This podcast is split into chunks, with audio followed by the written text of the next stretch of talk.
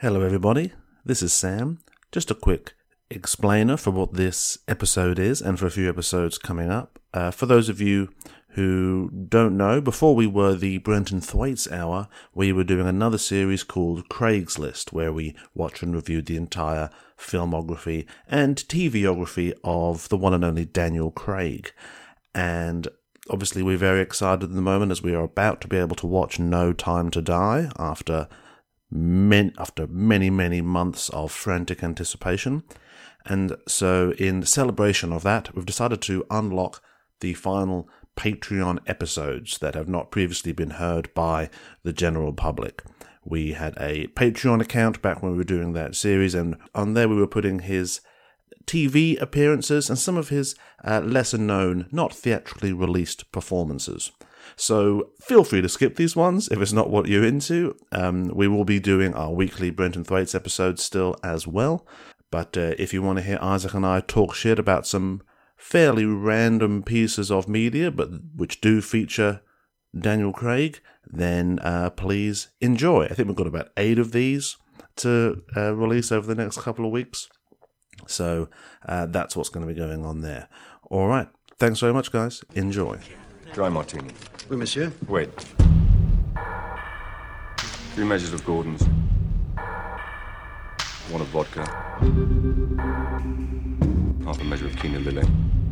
Shake it over rice and then add a thin slice of lemon peel.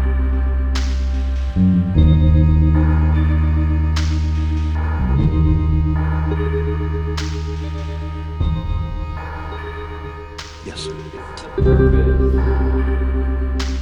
What's your favorite part about The Princess Bride? Never seen it. You ain't seen The Princess Bride, No. dude. What's it about? And don't tell me. That's fine. You don't have to. Sounds bad. What's your favorite part about The Count of Monte Cristo? Don't remember. Saw it too long ago. Okay. What's your favorite part about uh, Pirates of the Caribbean? Probably the music No, okay. or Jeffrey Rush. What's your favorite part about the Highlander movies? Never seen him.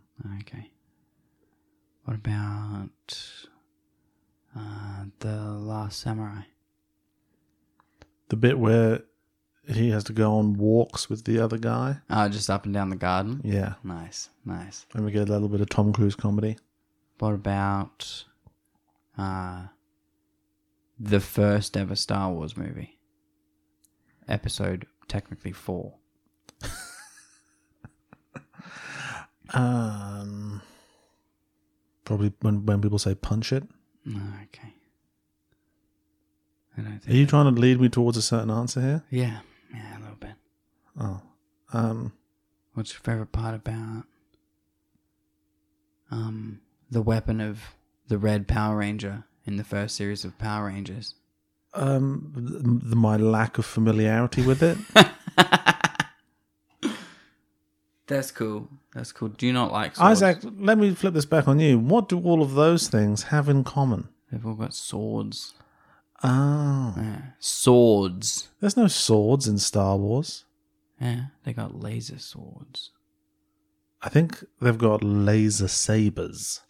Laser swords. Isaac. Anakin says laser sword in episode one. And somebody says laser sword in episode five. Well, look, I am a fan of swords overall.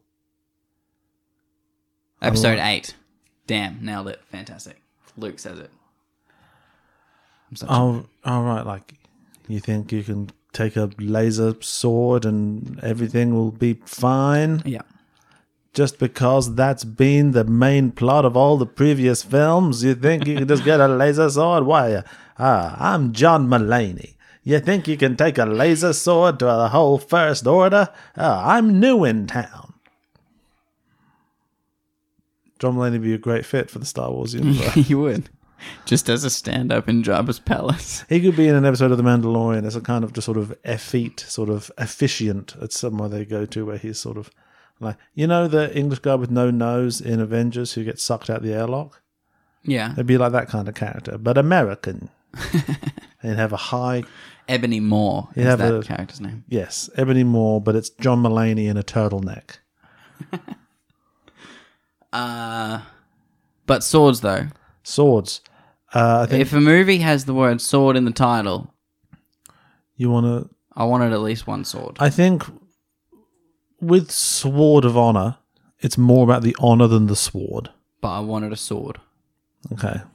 Well, I got more swords in fucking Indiana Jones and the deserts of madness. what Daredevils of the desert. in? But also no daredevils. No daredevils. I guess Indy's kind of a daredevil, but no actual de- no actual devils. No devils. Just some dares. Some daring dev. Nothing's fine.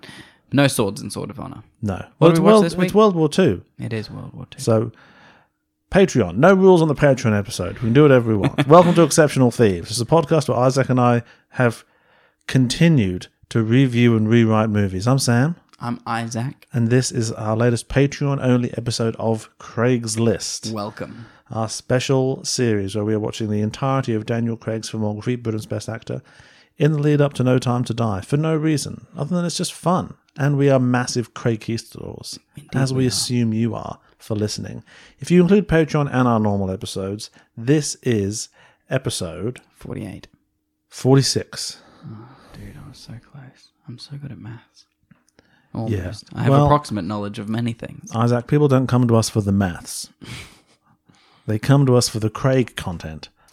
And today we are talking about the 2001 television, I guess technically mini series, because it, It, took it's me a split long into time- two parts, yeah. yeah, which was really hard to find out. You, I waited till the credits and found out. How, Because the credits say part one oh, right.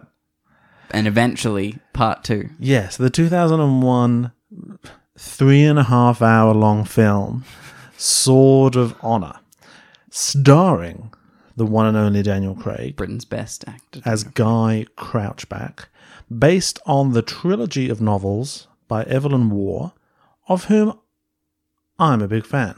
oh, lovely. I'm happy to say that. I've had a big connection to Evelyn Waugh since uh, since Brightside Revisited days. I've ever heard of that one? No. That's his big one. So So, so Sword of Honor's not the big one. Sword of Honor's not the big one. Brideshead Revisited is his most well-known work. That's just the single novel, and it was adapted into a big nine-part TV series starring Jeremy Irons, and it was a whole big deal. And that one is v- it's all about sort of stately homes and aristocratic languor and the sort of characterological corruption over time through despite having you know huge amounts of wealth and kind of kind of like wrestling with the deterioration of religion i guess over the 20s 30s and 40s slow moving sort of ponderous but all like enjoyable if you're into that kind of thing That's how I figured these books would have been as well. I, well, what's interesting is that's a nine-part TV series based on one novel. This is a this is three and a half hours based on three novels, and, and straight out the gate, pretty boring.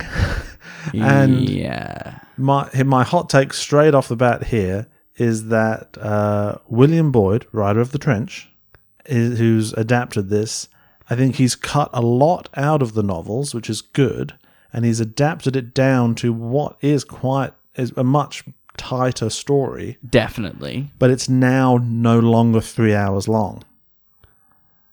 Yep. Mm-hmm. I think he's you taken- could make it into a film. Yeah, he's taken three books, eff- very efficiently cut stuff out to focus in what the real story is, but then still wanted to make three and a half hours of content. But the story you've actually come up with is one and a half to two hours long at the most. Yeah, definitely. And I think that's the core problem here, because this kind this has the same sort of thoughtful, languorous pacing of Brideshead Revisited, but it's about the war, and so it's a vibe clash of the pacing to and It's, a- it's, also, kind of the point though that, war, especially for this one guy's story through the war. yeah that war is not as dramatic and narratively tight as we would like it to be based on Yeah. our experiences of film but because it's so long It's very long. every time you think it's sort of building up to a point, it kind of sort of fades away on you again. Yep.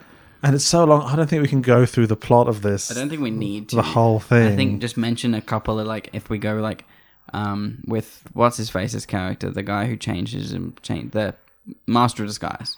Um Master of Disguise. the actor the actor Ludovic, Yeah, no. the guy who becomes a Bond villain at the end because he has a puppy. no, not Ludovic, the other one. Trimmer, Trimmer. the Welsh one His from story Coupling. is interesting because it starts out he's just in the co- in the har- har- harbor he is. Mm-hmm. He's in the company. He gets basically doesn't get what he wants, so he leaves And to he's a join twat as well. different company. And he's pretending to be a, like Scottish, so he's joined the Scottish Mm. Guard, and he's just there. And his story changes, and then he meets fucking what's her face Veronica um, Virginia. Virginia, close enough. Um, and then he joins the fucking commandos. Go, He just does he fails up. he throughout fails the up entire film. continuously, continuously. They Everyone get- fails up. He goes through some strange non-confrontation with the Germans, but gets hailed a hero and becomes a famous man, and then goes to America. Hmm. That's a cool story in and of itself. We don't really need to touch that again in the in, in the course of this podcast. I don't think. No. Okay. All right. Yep. You know what I mean? Well, yes, it is a it is a it is a cool story. Did you ever did you ever watch Coupling? Coupling. Yeah. No. No one knows about coupling. I keep people. It was Is based, that is that a sitcom though? yeah. It was English Friends around the turn of the century. I think I've seen episodes of Coupling. Yeah, Trimmer is the Welsh one from Coupling. Nice. That's My- where I recognised him from. Off topic there, real quick. What's your favorite English sitcom? Sitcom. Might have to be only fools and horses Okay. Okay. due to the because of the emotional heights It and gets to. complexities it gets to while still being really funny all the time. Yeah. Nice. What about you? Spaced. Okay. I just love me some make a I rap. think I watched Space like once, and I never really like I never Didn't go back emotionally on. connected to, connect to it. Yeah. I just like the nerd aspect. Okay. Even IT crowd doesn't get into that. IT crowd's funny. IT Hero is great and has probably one of the best rewatch values of all uh, British sitcoms. But also, Graham Linehan is bad now. So Why? I'll just Google it. I don't want to get into it. Okay, cool. But yes, Trimmer does have a great storyline. What? I'm just gonna Google it right now, but no. sorry. Google what? Graham Linehan. Do it later. Um, subtle. Be subtle. Trimmer does have a really interesting story, and that's a film I can't would subtly Google something right in front of me. Um, that's a that's a film I would watch. It's just Trimmer's failing through the war. Yes. Or if this was a series, if this was a ten part series, Band of Brothers style, Trimmer's adventure would be hilarious going I through think the war. I think it could get sharp. Being two big episodes, like just two movies, doesn't work. Stop trying to Google something. Subtle. Google it if you want, It's like, yeah, I can but don't do that big Mickey Mouse face while you're doing it. Being two episodes, one and a half hours long. When does the first one end? wait. The first one, I believe. Oh wait, oh Like um, I couldn't tell you. It's not that obvious. Ah, shit. It doesn't end during the attack, and it ends on the boat. Um, after he, you reckon? I think, I think it ends the on the boat. escape from the beach. No, it can't then, because that's way too late in the fucking film. See, it's based on a trilogy. Surely sharpen this into three one hour episodes You would, that have clear beginning, middles, and ends and have like some cliffhangers in there. yeah, Just to just so you have some idea of where sort of the tension of it is going. I don't know where the first episode ends, and Hmm. I can't find that on the internet because the internet's got nothing about it. Yeah, and because the, the the payoffs are kind of so hard to pick up on, it it kind of makes it feel sort of interminable in a way that isn't on purpose. And I don't, and I and I hate saying this, I don't know about Daniel Craig for this role. I don't think Daniel Craig is right for this role. Guy Crouchback's thing is that he's kind of too old for the army and it's not really his thing, but he has a sense of honor. The idea of honor is has a supposedly sword. woven through the whole thing. He has a big old erect sword of honor. Mm-hmm. And so he wants to get into the army. And Daniel Craig is just sort of too young and handsome and athletic to be Guy Crouchback. And when he break, when he hurts his knee at the start, I'm like, yeah, I don't believe that. You Yeah. walked that off in like two days, bruh. Yeah. Who would you put as Guy Crouchback? Um, filming at the time it was or now? Either. I I thought this is more of a Colin Firth role Definitely fits a Colin Firth. because it's got to be someone who's who's kind of aristocratic and not very doesn't immediately look like physically capable, who can become so, Definitely, yes. but it, it's not a it's not a, a clear fit. Daniel Craig, like yeah, definitely put him in the army. He'd be brilliant at that. He'd be a commando in no time. Colin Firth. would That's be why he's so. entertaining. It's weird. William Boyd wrote this and the trench. He's perfect in the trench as a very effective, world weary soldier. he's not also this supposedly kind of overly, sort of overly civilized, you know, aging person. Mm. It's weird that this came out in 2001, don't you think? It feels like early 90s. It like, does. it does not feel like a 2000s production. Hmm. well, it feels like something the BBC made in the late 90s. Well, I feel like early '90s. I don't feel like there's much daylight between this and some of the early '90s stuff we've wa- we've watched. But I think that's I think that's the Evil and War vibe though. I as do well. enjoy the amount of Craig we get. It's n- it's pretty much non-stop Craig. Mm. Other options for Guy Crouchback. This is different di- di- different taste. Hugh Laurie. I was going to say Hugh Laurie, Yeah, but uh, Hugh Laurie in the 90s. because Hugh Hugh Laurie Laurie just after Blackadder. because he could really bring through the comedy of it a lot more. He could. The ways in which this is funny, the ways in which it's supposed to be funny, I think is something it, it struggles with. I think it would have worked better if Hugh Laurie, or to an extent, me even Rowan Atkinson. I think Rowan Atkinson's too far because I think the kind Evil 'Cause and Oh, He doesn't War, get to do acting very often, Rowan Atkinson, but I know he's capable of doing that. yeah, like he might be capable of it. It's just weird because we've never seen him do that. Oh, I want it so. Never seen him do this. I want a kind of Rowan role. Atkinson, John Wick. I want it. Yeah, it's too late. He's too old now. No, he's not. He's a very old He's man. never too old to be. He's an John old Wick. man and he doesn't care. I know he doesn't. He doesn't- Care. but He's never cared what we want, and he cares even less now.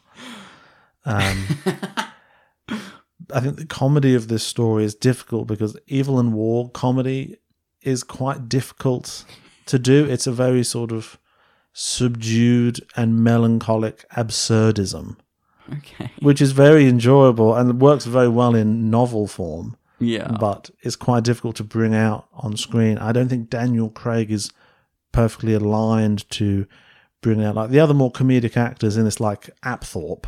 yeah.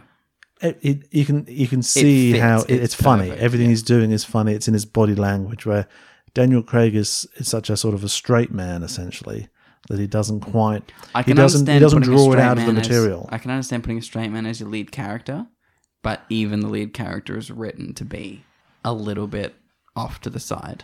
You know, Yeah. written to be. You have to Well, I have that- think- that quality of well, I think comedy. Will Ferrell. Guy Crouch, yeah, Guy Crouchback, I think is meant to have elements of fish out of water the whole time. He's a fish out of water in the military to begin with, but then also his idea of what the military and what war should be like is another fish out of water when the sort of the absurdity and meaninglessness of the war is revealed to him. Yeah, and the meaninglessness of the army in in and of itself. Yeah, but I think young, handsome, fit Daniel Craig, he just looks too much like a fish in water, Yeah. you know. The bit where The he gets whole time. assigned to the commandos, I'm like, yeah, you're damn right. Yeah, y- yeah. Why was he not in the commandos this whole From time? the get go. It's Daniel Craig. And I think Guy Crouchback's character is a sort of meant to be a sort of tragic figure. Yeah. It's a sort of tragic comedy. I don't know if there's that much that's tragic about Daniel Craig. Our Friends in the North is probably the most tragic he gets. But I feel like Daniel Yeah, but that Craig is takes so much to build up to. takes a lot to build up to. But I think Dan- Daniel Craig is always kind of hopeful. You know, he's always he's got he's got a ri- in the worst of circumstances he's still got a wry smile and like oh we'll get out of this somehow. Whereas there's a kind of hopelessness sort of overlaying someone like Guy Crouchback and a lot of the Evil and War sort of body of work. Yeah. The sort of empire in decline.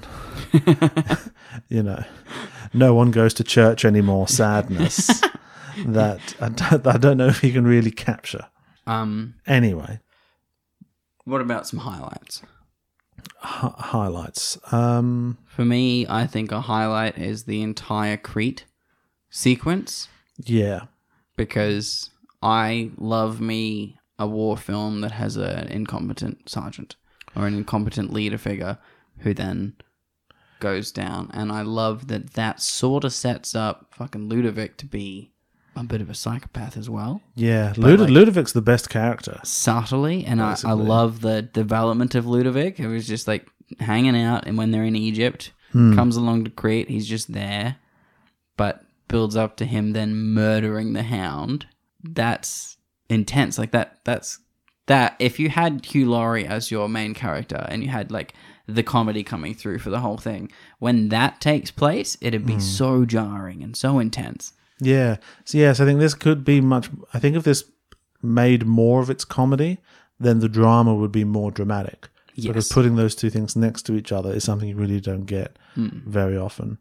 And yeah, 'cause- actually, because I think the midway point, like of the three and a half hours runtime, the midway point is them sort of arriving in Crete when you're sort of driving along, and they all come out of the bushes and they're all wounded in in retreat and things like that. Yeah, so maybe the first episode ends when they get assigned to Crete, and then like Crete, okay, Yeah. which is again a boring way to end an episode. and and yeah, and the way they're sort of engaged in that war there, but it's all very sort of spaced out and unclear what's going on, and no one has anything that they need, Oh, we and the don't- leadership are just falling apart, Yeah, and Crouchback is for those long periods of time just on his own, sort of wandering around, and he In sees what the is, paragliders that have got hung in the trees and things like. I like that sort of quiet, sort of meandering through a, a war Mm. rather than your sort of classic just battle engagements and that sort of Mm. thing. So I think that's probably my favorite part of this is managed to get through to the sort of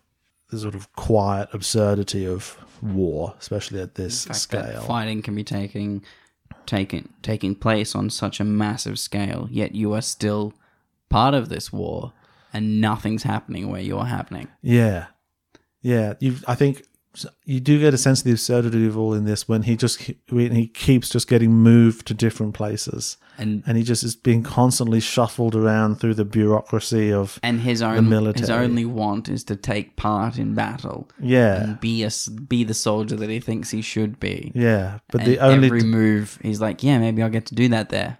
Hmm. Doesn't happen. and the only time he does anything honorable is when he saves the commander. And he is like the hero of the mission, but because the commander got shot, it's his fault that the commander got shot, and so he's going to get he has to get demoted, and he has to and he has to leave the field of battle. Yeah, Um, and this is all. This trilogy is all meant to be sort of like quasi autobiographical. It's based on war's own experience of the war.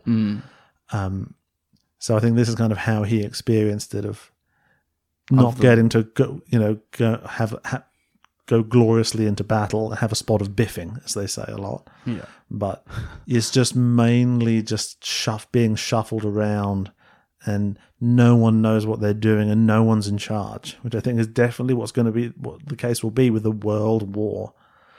You know, especially now because there's so much population. Like there is so much population now. well, I think you can have more. Someone could have more of a sense of what's going on now because of communication. In those days, it's all just like telegrams and carrier pigeons and smoke signals, and everyone's no one knows what anyone's doing. but imagine now, like when you're not in communication with someone, and then just an army turns up. Like what the? f Oh. Why didn't you text me? Or you just see a video on YouTube of like the U.S. troops just deploying somewhere. Like oh, again?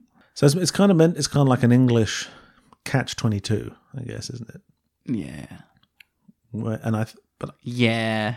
my overall take, I think, would be that you have to do quite a lot, at least from our current vantage point of 20 years later, you have to do quite a lot of work as a viewer to figure out what it's saying rather than just con- concluding that it's bad and just and just boring. Yeah. Because you could go, "Ugh, this is just dull, which it is at certain points. But if you work for it, A lot of then you can say, oh, it's about how like the boringness is the point. You know, like it's about But, the it's about the war, but it's boring, and that's kind of what it's that's what it's meant to be like. the film could do more to help you along that way. yeah, show the characters being bored. You know, do ha- have more of that sort of jarhead stuff. You know, where everyone's all keyed up, but just you know losing it still. On the subject of Jarhead, did you know there are sequels to the movie Jarhead, I did know there were. but they're just flat out action movies? Yeah, That's so weird. I love when movies just learn none of the lessons of the first movie.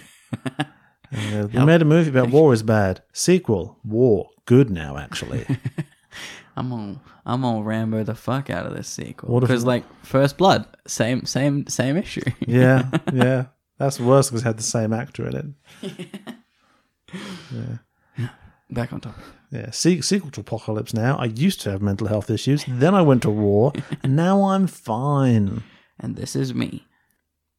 Let's go through the plot a little bit, Okay. just a little bit. So Daniel Craig begins, and he's been overseas. I think in Italy, Yeah, it's just sort of mooching around basically Italy. doing some studies, traveling around. It's made clear that he is recently divorced, and Yes. it wasn't fun for Daniel, so he took off. no.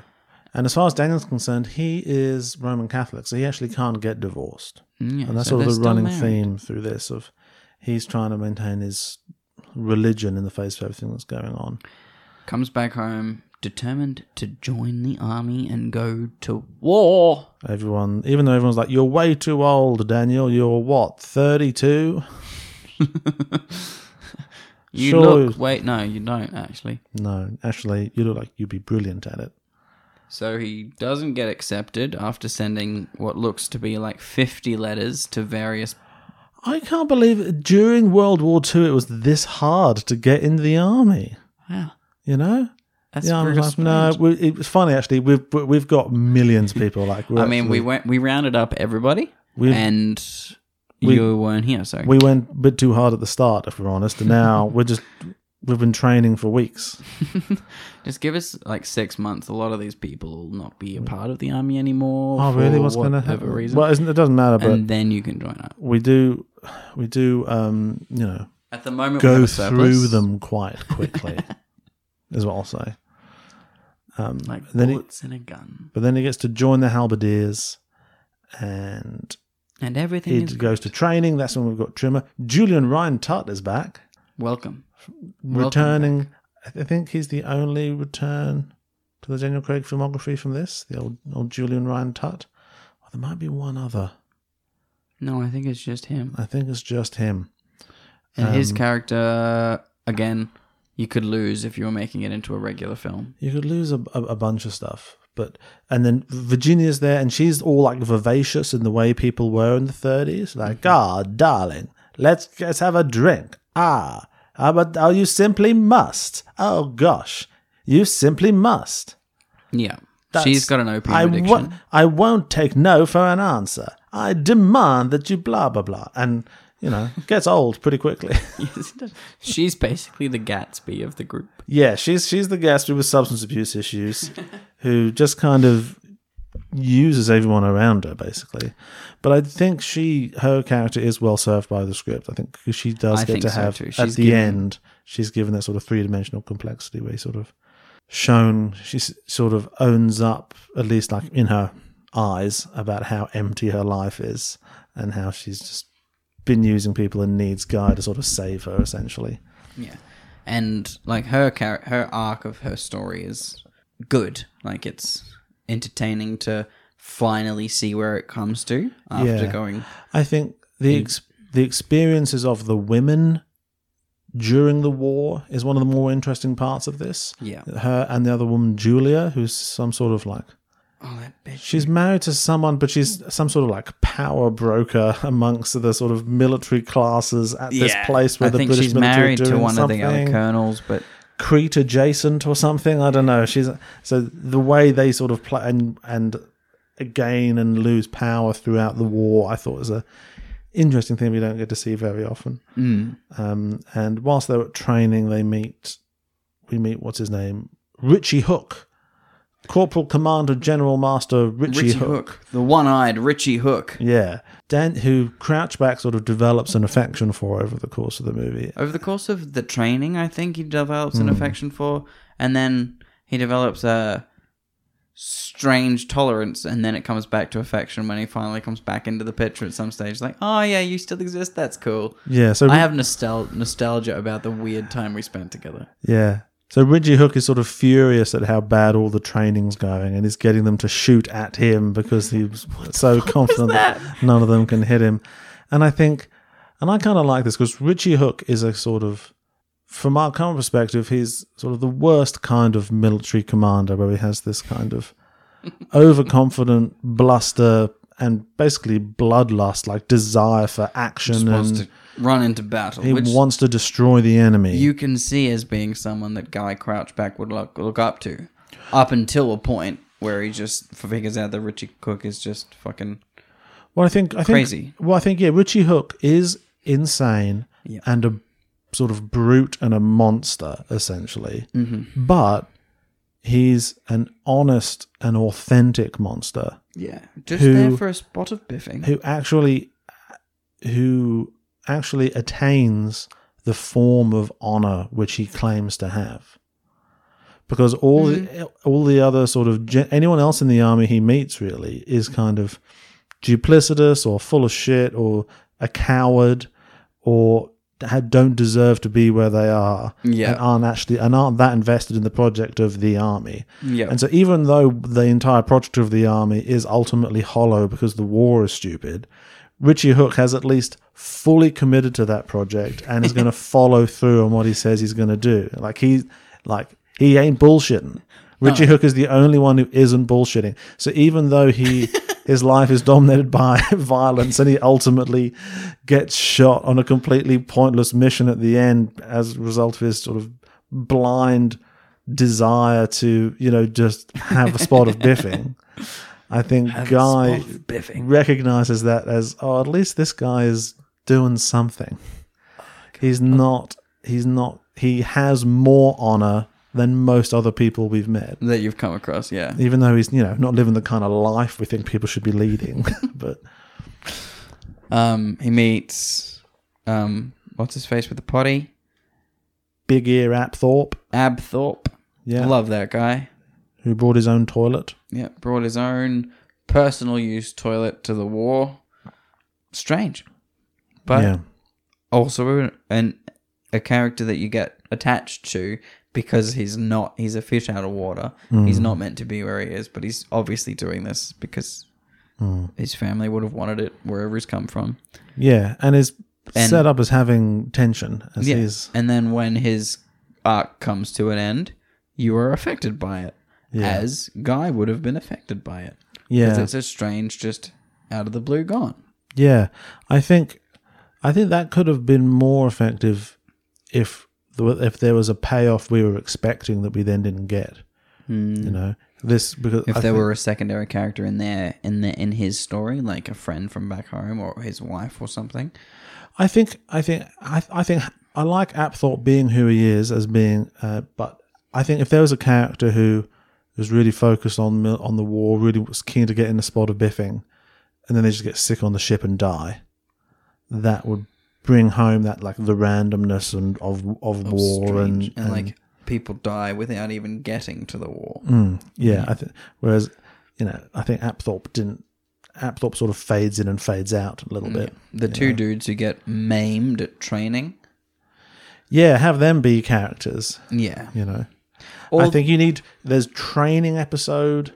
there's training episode, there's Egypt Crete episode, then there's um wherever he is in Ukraine after that, or Poland saving the Jews. episode. Yugoslavia, I think. Yeah. Yeah. actually. Yeah, training episode, Crete episode, Yugoslavia episode, Yeah. and have s- different secondary characters in each of them. I think would be yeah, Mm-hmm. Because then you could your training episode could have your Abthorpe character Hmm. perish at the end of it. yeah, And that would affect the and then you Daniel can Craig move on to the next into the next bit. Yeah, You move on to the next bit where Richie Hook comes with him, and Richie Hook is his idol into going into battle. Like this is this is the man who's Mm. the soldier, and then halfway through, Richie Hook runs in and gets shot, and Daniel Craig gets blamed for it for some reason.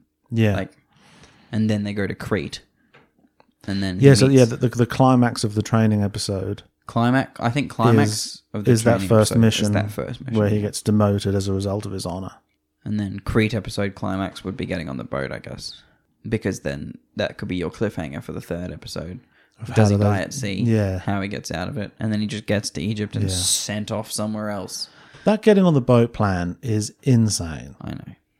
But- I would not get on that boat. Could you imagine how weird you would feel if 30 seconds after you leave, inside- everybody else dies? yeah, I, look, I'd feel pretty good about that, but then I'd be like, can we go back to shore now, though? Just up a little bit? because I'm not going to. Because I'm pretty sure we're all going to go mad and kill each other on this Also, boat. The direction they go in. Why would you go to Egypt? Greece is a lot closer to Crete. I don't know where they are or where they thought they were going or if they had any means of navigating at all. Well, you can know what side of Crete you're on, and then from that point, you can know in which direction the closest large know. landmass is. The mode that people misread maps in this a lot. Africa is not the closest large landmass, like at all. Especially Egypt. But maybe that's maybe like they can't go to Greece. Was maybe was was Greece the baddies? no, Greece wasn't even in. Greece was one of the people It, who like. Isaac, everyone's in. It's the world war. Greece was one of the people who was like, "Oh, I'm not fighting because, oh, I'm scared. We've never had wars. Oh, democracy though. We've never had wars in Greece. can't we just invent logic again? Never. What about the Trojan War? No, that was that's Turkey. We don't, We were in it, don't but it know was a about different one. Wars. What about What is 300? That- what is Sparta? Question. Are you are you asking me? Yes. what? is- I can tell you if you want, but you sound pretty worked up. No, We- tell me now. We've never had a war. they get dispatched to West Africa, and um, yeah, they get, have to go up on this reconnaissance mission. I like um, old da- Daniel Craig with the sort of Daniel Craig does blackface essentially. Yeah. Can't believe he hasn't gotten cancelled for that when they're, when they're doing the commandos attacking in the darkness. It's not really blackface. Well, if if you saw it in Iceland, if he didn't have, he should be lucky he's got that beret on in every shot because if he didn't have that beret on, you take it out of context. So That's they just do their, blackface. their night mission, And where they're which- supposed to just get a coconut. and Richie Hook is just like off his tree the whole time, and they rescue him, and he has a severed head in his hands when he gets back in the boat, Fucked up. and uh, abs- guy tried to bayonet me.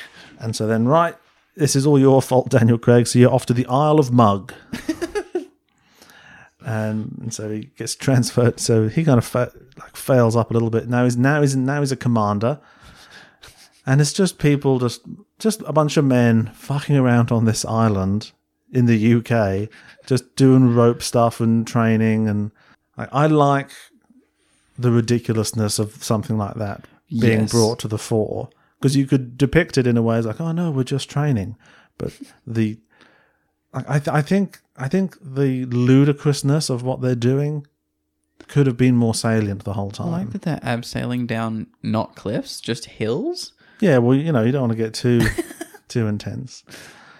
Virginia is there. Trimmer and Virginia strike up their relationship. Colonel Tommy Blackhouse is around, and he's like a significant person for some reason. I think he's like he was like with Virginia at some point. You know, Blackhouse. He's in charge of the commandos. Everyone has been with Virginia, it seems. Yeah, it seems Virginia's just met a lot of people. Yeah, done a lot of. Hey, she's a socialite. Yes, that's what it's called, Why can't that be a job anymore? being a socialite. I want to be a socialite. we can be socialites. Actually, you know what? I don't. I don't like alcohol that much. Well, you don't, it was more about the socializing, I think. You have to put on cocktail parties and stuff all the time. Yo, Yeah, it sounds like a lot of work. Let's not. can I let's be a wind that back. socialite, but instead of cocktail parties, I just invite people over to play D and D and stuff? I don't know. You can try it. Cool. You'll be the first one, Yeah. but you can definitely try it. Who'd pay me for that? Do I just get an allowance? Well, that's the th- I don't know. You don't get paid to be a socialite. It's all I, I don't know. And now, now you just do brand deals and stuff, wouldn't you? You're an influencer. Yeah. Influencers are this this this century's socialites. You know, that's probably very true. Yeah, and you can dislike as many of them as you want. Yeah, and I don't want to be an influencer either. Nope, not in the slightest. It looks awful. Yep. You ever see people just standing on the road taking photos of themselves and other people? Yeah, well, they've got to set up. Well, now they've got to set their phone up on something so they can do a TikTok. So they Hmm. It's can just do the weird. latest dance It's just weird. whilst holding a V or something. Yeah, I hope they sponsor me. Hey, pe- pe- people are rich. That skateboarding guy drinking the cranberry juice, he's all over the place. Good for him.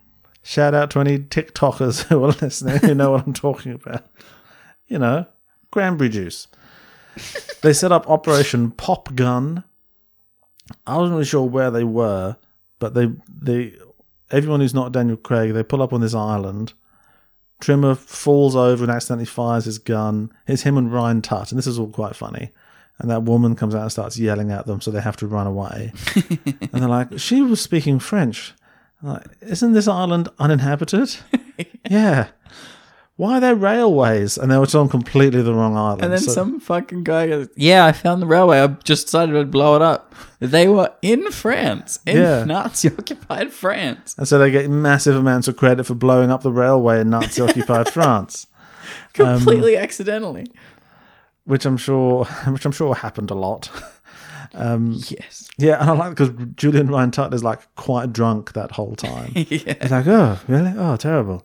Oh well, tell you, how, we'll best best be off then. I like that the um the general who's giving him those orders is just like super surprised at how like well he took them. And we're all like, yeah, he's just gonna run. but he doesn't, he goes along. Mm. So yeah, there's the recurring theme of people misreading maps.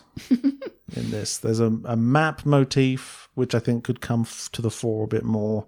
Daniel Craig is off in Crete or somewhere at this point, I think. After and goes goes for lunch with the Maharaja. There's this whole like social class of people like, hanging out in this place. I'm not really sure that's where they Egypt. were. That's Egypt, is it? Egypt before he gets sent to Crete. They're in Egypt. Then um, Ivor, he's in the hammock 'cause his uh, leg's injured. They get given the Crete mission. Crete kind of, and I think like the Crete campaign was terrible the whole time, as far as I can tell. And the whole time they're there, they're just getting machine gunned by planes all the time. You never really see the enemy, which I think is a good, which is a cool move. I think so too. I just think also that a lot of the time they couldn't afford an enemy. Probably that which as is well. a s- which is a smart thing. If you can't do it, do it in a way that you don't have to see them. Make it a choice. Yeah. Make it an artistic choice. You did. Where you're just you are guy's visage at the moment. All you see is what he sees, and he Mm. can't see them. Yeah, when there's no enemy, it's like they're sort of fighting a kind of indefatigable force Yeah. that ends up being represented by just the sun and the heat and the barrenness of this landscape, rather than oh, there's these specific men over there we have to shoot. Kind of makes it seem more futile, I think. Yes. So that's all good. It is all good. There's Australians not giving a fuck as usual. Anytime there's Australians in a World War II movie, their entire role is to come in like, "Oh, all right, fuck off, mate," blah blah blah, and then some guy's like, "Oh, don't you blah blah blah blah blah," and they're like, "No, no." As much as it happens, It happens it a lot. probably is actually what happened, I'm sure it was pretty accurate. or it's at least what the world assumed was happening when Australia was like, "Yeah, mate, it doesn't matter." yeah, Like they just assume so, like appear so nonchalant about everything. yeah, yeah. Like when like the English get given orders and they're like, "Yes, sir," and the Australians get given orders and they're like, "Yeah, all right." I suppose. You Fuck. sure, mate? Fucking righto, Struth. fucking and that righto, mate. the fucking hound t- turns up um, and is very rude to the Australian soldiers as a get go. And then Major immediately Hound. demands that they trade with him. I'm like, what? Yeah, so Major Hound's this other little fat fella who's not good at being army, No. but is just but just kind of likes being in charge. and yeah, they run out of food and water immediately, and so he yeah he- He loses his mind a little bit and sa- and like they've been ordered to f- to leave Crete not long after they arrive and everyone else is evacuating first, but this platoon is asked to stay and, and be the rear guard. And when they get their orders to surrender because they can't evacuate you, he loses his mind. yeah he's he's the person in charge. He's not any kind of leader. So as soon as any leadership is required, he just becomes entirely self centered. I Um, love characters like that when they put them in, especially they those characters are featured heavily in war films. An Yeah. incompetent leader who is in charge but shouldn't be. Yeah, yeah. Well, I because I think everyone's looked back at World War One and Two and been like, there must have been some incompetent leaders around there because this, wa- this was terrible. Um, yeah, I would have liked if his his story his story kind of Incompetent leaders. Hitler. well, if only he'd been more incompetent in a way. I mean, that's kind of the relief of Donald Trump. That's how incompetent he is at actually doing anything. like, if Donald Trump could actually practically make things happen in the world, he'd be much would be more a dangerous. horrific place, yeah. yeah. But he's just like a force for evil, and also just not like he he's never he's never touched a Gantt chart in his life. He's as a like a Bond villain, but he's the version of a Bond villain, but for like the Kingsman series, where it's a caricature of the Bond villain. Yeah. Well, He's someone who can who can sort of act a Bond villain very well, but just the but the amount of human resources required to actually get that operation off the ground. He's Johnny English's Bond villain.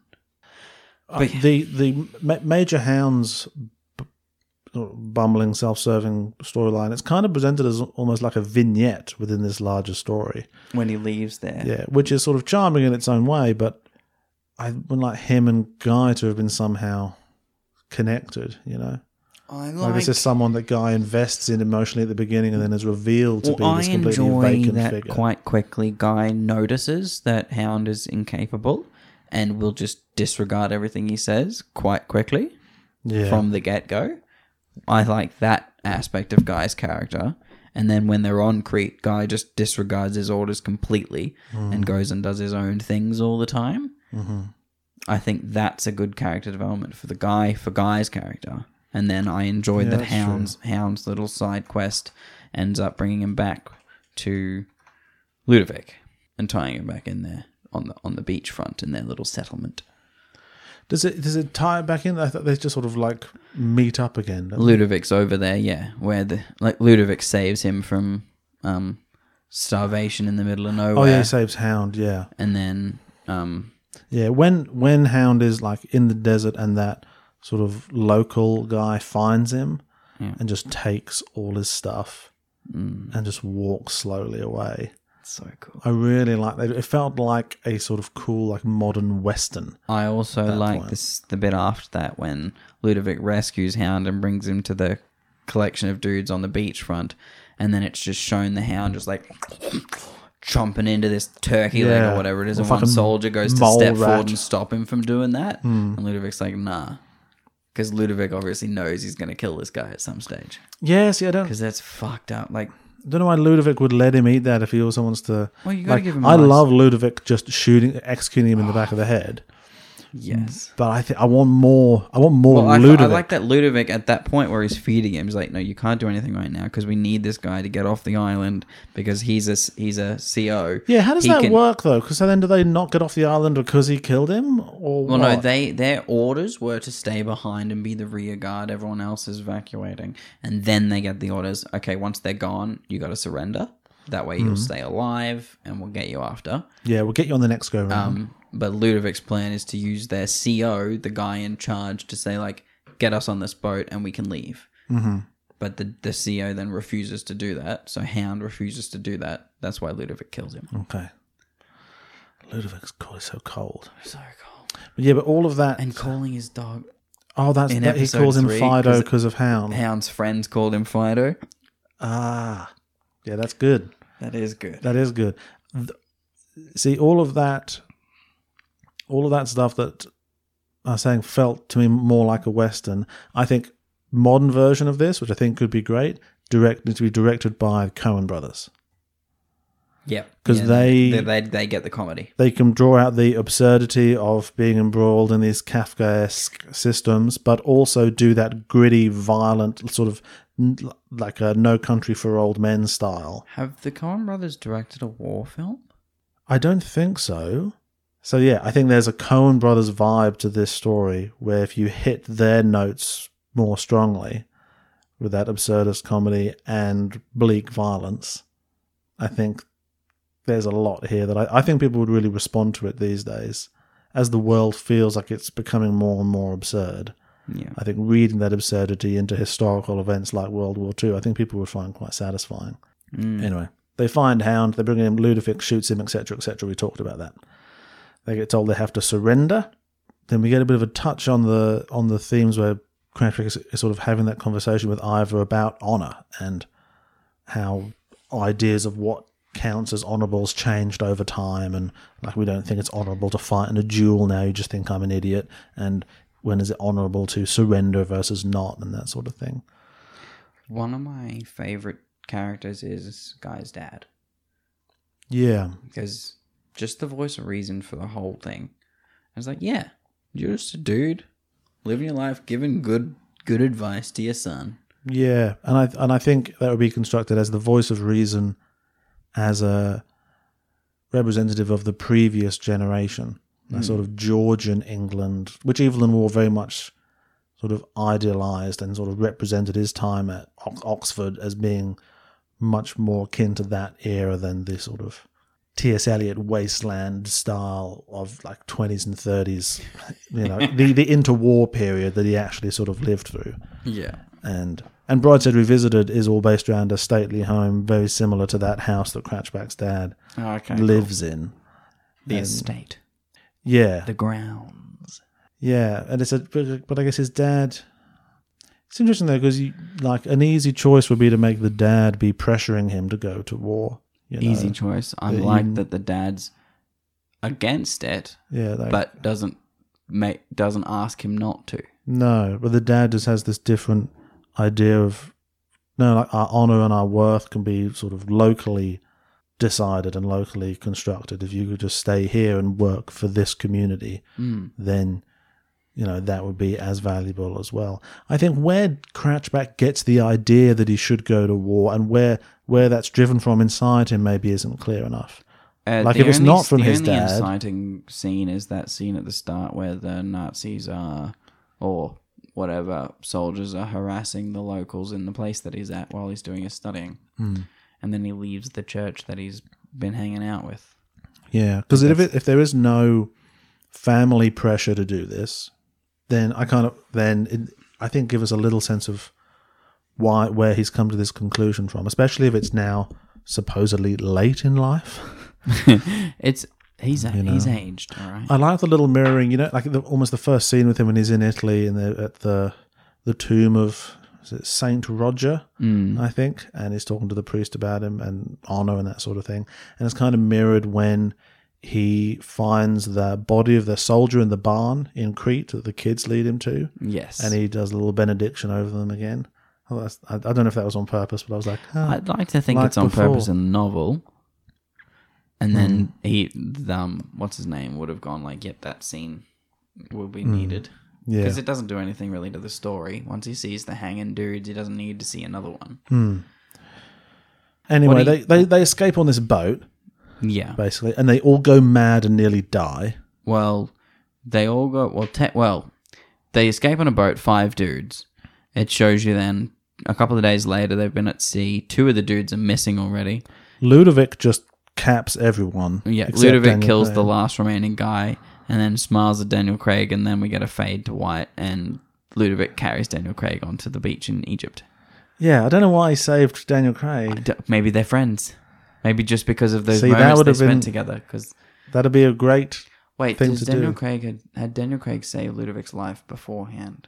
He might have done. I couldn't pay attention for the whole three and a I half don't hours. think he did. No, I don't think he did. So Ludovic just saves Daniel Craig at this point. Was he killing them for like a rationing thing? Because they The- never showed us how much food and water they have. well what we got to see is that five dudes took off on the boat and then there were three dudes and the third dude went to daniel craig give me your gun i know this Yeah. guy's got a plan and daniel craig's like okay because he's too weak to fight anybody but as he goes to give him the gun ludovic kills the other dude and Yeah. throws him overboard I was like, is this like a Van Diemen's Land situation? probably Do you remember that movie? i do Good film. based on a true story Yeah, that's the best kind of cannibalism movies.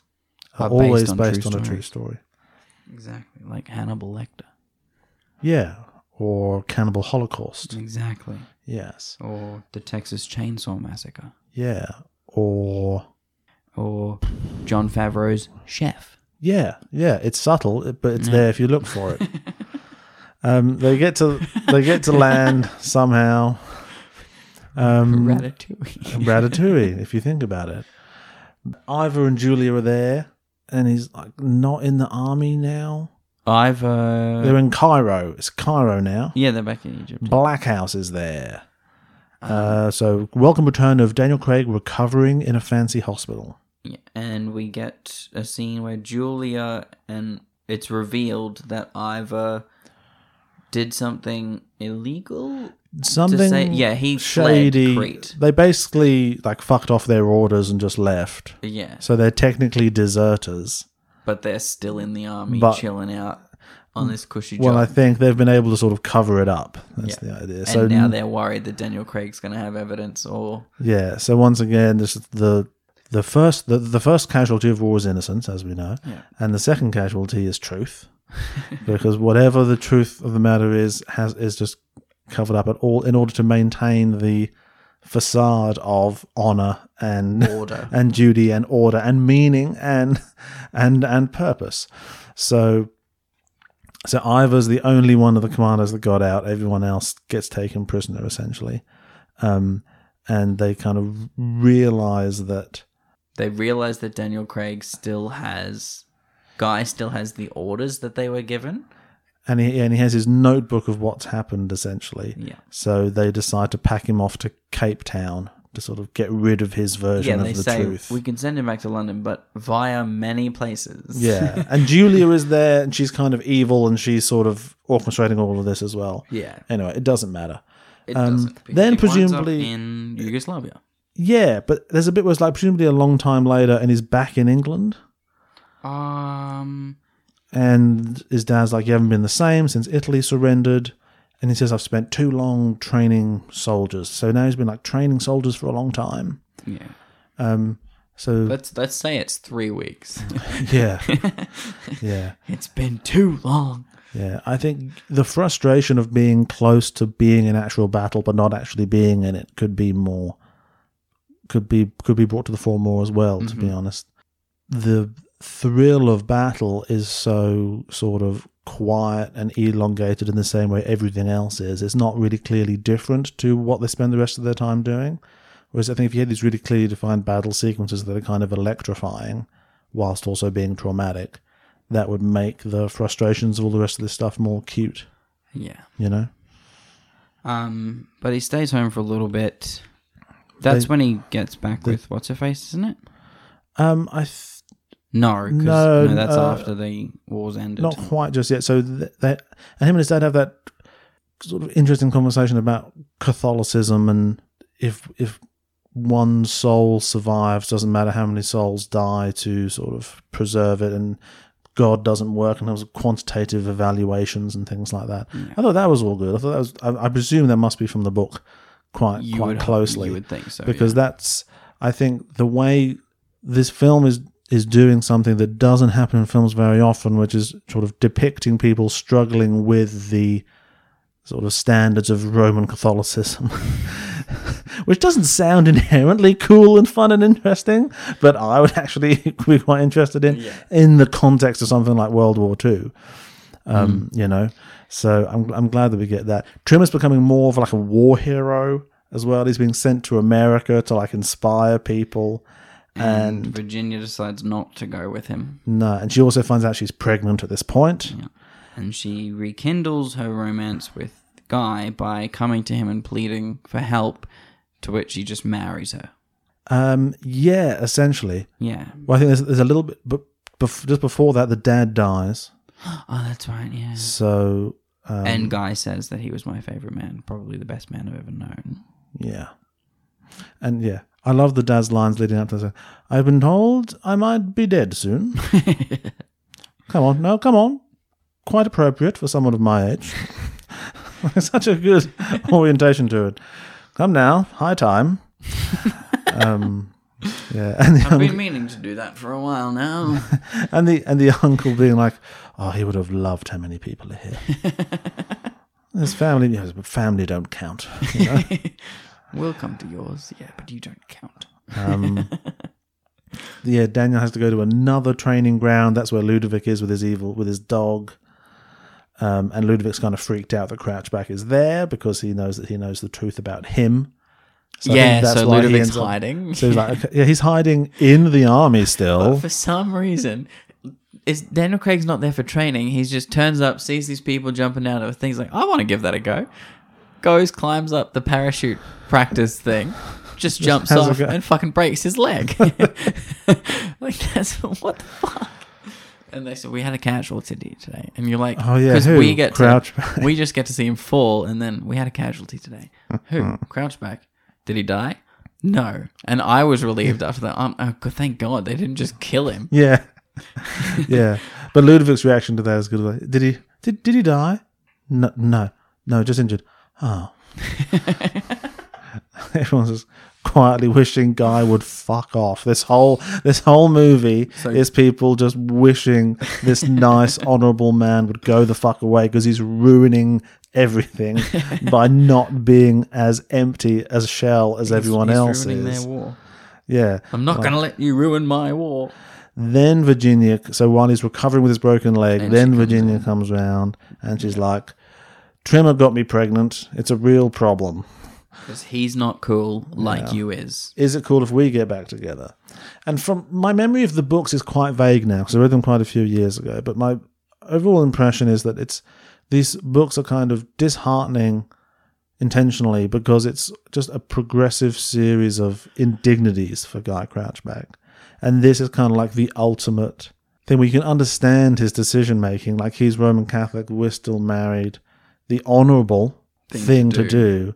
is to, yes, I- you know, Is I to can't. use his sword of honor and consummate. I'll, I can't turn my own wife away if she wants to come back, because in the eyes of the Lord, we're still married. But now he's going to be raising not just someone else's child, fucking Trimmer's child, the Welsh one from Coupling, and The worst one from Compton. the weird, like the the the Joey but weirder character from Coup- from the English Friends, Chums. Um, That's from uh, Thirty Rock, and so it's. But in this, I think it it kind of comes across as not oh, he's just being noble; he's just doing the noble thing. Whereas I think that the book is kind of sort of digging; it's making you feel like, oh fuck, this sucks. It's a stupid thing to be doing. Why are you doing this? So it makes you sort of wrestle with what is honourable as as a reader as well. Whereas because it's it's bloody lovely Daniel Craig doing a- doing a nice thing, I think it doesn't quite come across that way. You know what I mean? I do. In the moment in my head, I'm singing the theme song to Friends, but making it very British. Oh, okay. I'm having a lot of, Told me life was going to be this way. Your vocation's a joke. You're broke. Your love life's dead on arrival. They then, then they, so there's a re-wedding. Re-wedding, adorable, and then he goes off to Yugoslavia. Yeah, and there- there's a pl- awesome shot of the plane flying in with all the burning barrels. Oh, cool. There's that like haunting, sort of mournful And the, the kids running out to vocalization. light the barrels every time. I was like, why is this being made so sort of emotional? Like this is awesome, but I don't feel like this is This where we're bit at right seems like a different film. It seems like the third episode. Yeah, but now then, it's like, part three. Yeah. You know, because everything is different. We're in a completely different country, different vibe. We've got Yugoslavian partisans. We're all, you know, what what what are their names? The guys from Defiance are off in the woods nearby. you know, like it all feels. It's all a lot more like that. Um, the baby, who's called Gervais, I guess great name. he's born, and it's made clear that she's that Virginia is still an absolute waste of space and is going to just sort of mole Flanders this baby and leave it, and then It's sort of she made "You clear can't that even recognize me yet. Ha ha ha, darling, simply you must, etc. Um, and then basically, Dan like guy gets news that a bomb hit the house. they all dead. and everybody's dead. His uncle and what's her face is dead. The baby's safe. Yeah, That's there's good. I think But probably Virginia one of is- the best parts of this whole thing is when they're having the party and they're dancing And and, the they plane goes slowly over. Mm. stop and you realize you can hear the plane in the distance and everyone comes to a halt and then the plane flies away again and then the party starts again. Yeah. I thought that's really Her clever. line there, I think, is quite affecting too, where she's just like to try and break the tension. I guess it's just like I always think they're gonna come for me. I Oh. always think they're aiming for me. Ah, ha, ha, ha. Simply, you must. Gosh, darling. Um, uh, and then, yeah, a little while later, they get uh, book thiefed. And Oh my god! they get the parents who are like Scarlet Witch and Quicksilver. uh, yes, that as well. Yeah. They I'm get trying to think of a word for that. droned. Sokoviad. Yeah. Yeah, they get Obama droned. so, sort of before that in Yugoslavia, there's a whole storyline where a train full of Jewish people from somewhere arrive in the town Mm-hmm. and Crouchback is essentially like, we should probably try and help these people, and they get them off. Get them off the because I train. think they're like, we're like winning at this point. Like the nut, like Yeah, these people have obviously been. Oh like- no, they've they've been liberated from one of the camps, but so they got liberated, then got put on this train, and have been on the train for like a week, just trying to figure out where the with hell no they're going to food. go. They wound up in Yugoslavia, and then one of them's like, "Hey, can you send us to Italy? You've Yeah. taken us in. Can you help us Yeah. and send us to Italy?" So Crouchback sort of sets up relations with the leader of this group, which is this Jewish woman, and no one wants to help him. No one gives a shit about these people, and so he's ruffling lots of feathers, just trying to get them to Italy. And later on, he discovers he's he's having to leave, but he goes around to visit the leader woman, and he gives her magazines and. And he's just trying to he's just trying to do the right thing. He's just he just gives her whatever he has. He says, I've done as much as I can before I leave. yeah, um, and then He comes back later and finds out they all got flown out to Italy. yeah, he, he's not in, Yugoslavia at that point. He's somewhere else at that point. But the His- news is his his saving of them was successful. He flew. They got all flown out except the woman and her husband because news spread of an English officer visiting her house. And they said she was having an affair with her with that English officer, so they gave her a trial and shot them both, Yeah, for treason. which So- is fucked up. So his every attempt to do the right thing only And leads to terrible outcomes. the Ev- but even the though point from he the did other guy save of over a like you hundred Hmm. saved people, over a hundred people, why does two more matter? yeah, Still affecting. yeah, and it's like yeah, it's that quantitative qualitative judgment is sort of I guess the recurrent Yeah. theme. It's what comes out in that conversation with the dad about about God, about are we taking a utilitarian approach to sort of maximizing well being, or are we doing the right thing in this instance, no matter what its consequences are? Yeah. You know, Um. And he comes back to the home and sees his. that's when that's when Richie Hook dies in the bit of That's when Richie Hook dies. because they're trying to It's impress the Americans. like- no, they're trying to impress the. Um, Then Richie Hook dies, and the Americans as- assume he's a Yugoslavian partisan. And after he gets shot in this pointless battle, it's like they're really brave. like, yes, that is the partisan spirit. If you support these guys, that's how they'll all behave. And then, yeah, then he gets the letter that um, they've all been killed. And then he goes home and meets his adopted son, Meets Trimmer's son, and that's the end. Ah. Yeah. He says, "I'm your father." and the and the boy says no, and falls down the shaft. One arm. and uh, yeah, which was a weird ending. But uh, and then he says they're not called laser swords, and he fell down. You don't even have a sword. There weren't any swords this whole time. Is it a euphemism for your dick? There were no swords, but also no honor. Hmm. So well, there was a bit of you honor. think we- well like some people were honorable. there were, but it, but by behaving honorably, brought about death and destruction. By behaving in a sane way in an insane system, you will cause discord that will be seen as harm. Yep. Think about that. So, Where do you want to rank it, man? other suggestion, other casting Oh. suggestion, Matthew McFadden.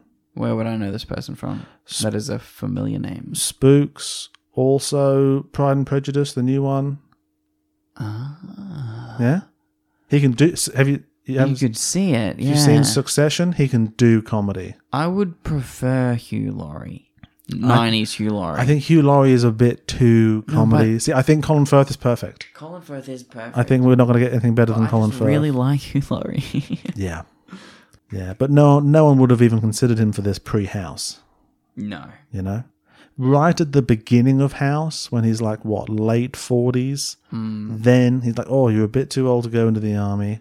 But that was only like Lose- four years after this anyway. so- We know he's he can rock a limp, so that all he's good for all the limping scenes.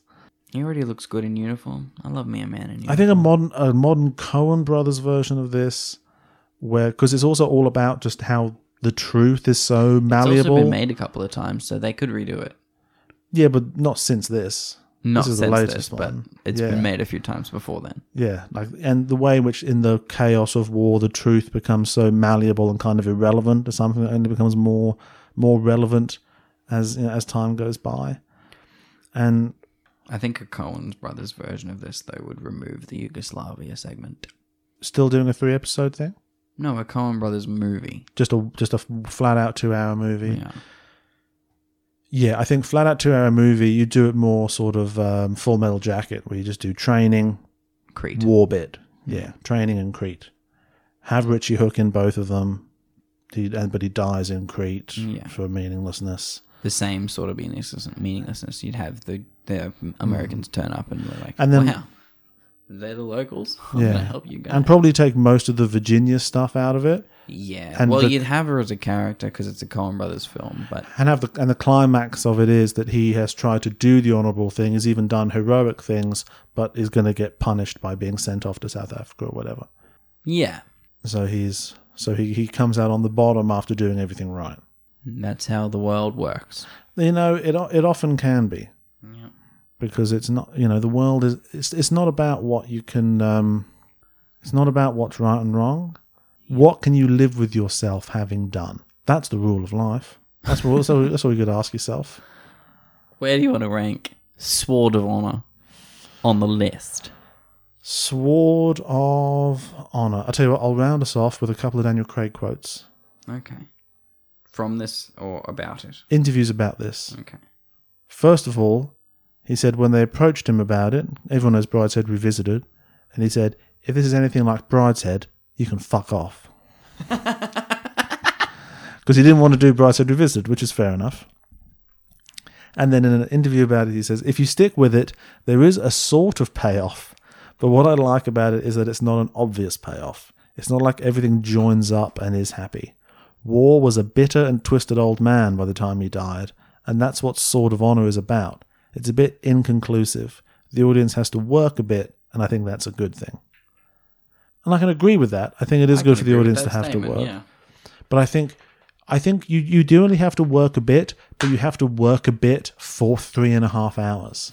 So you're still tired. Which is proper work, and that's not what you need from watching something. It can be a light weight, but if you've been lifting it for three and a half hours, your arm is tired. you know? Yeah. I think yeah, it is sort of in, inconclusive and disper- narratively dispersed, but because it's over three and a half hours, you're having to figure out how is this meant to be inconclusive, or have you just accidentally made it inconclusive?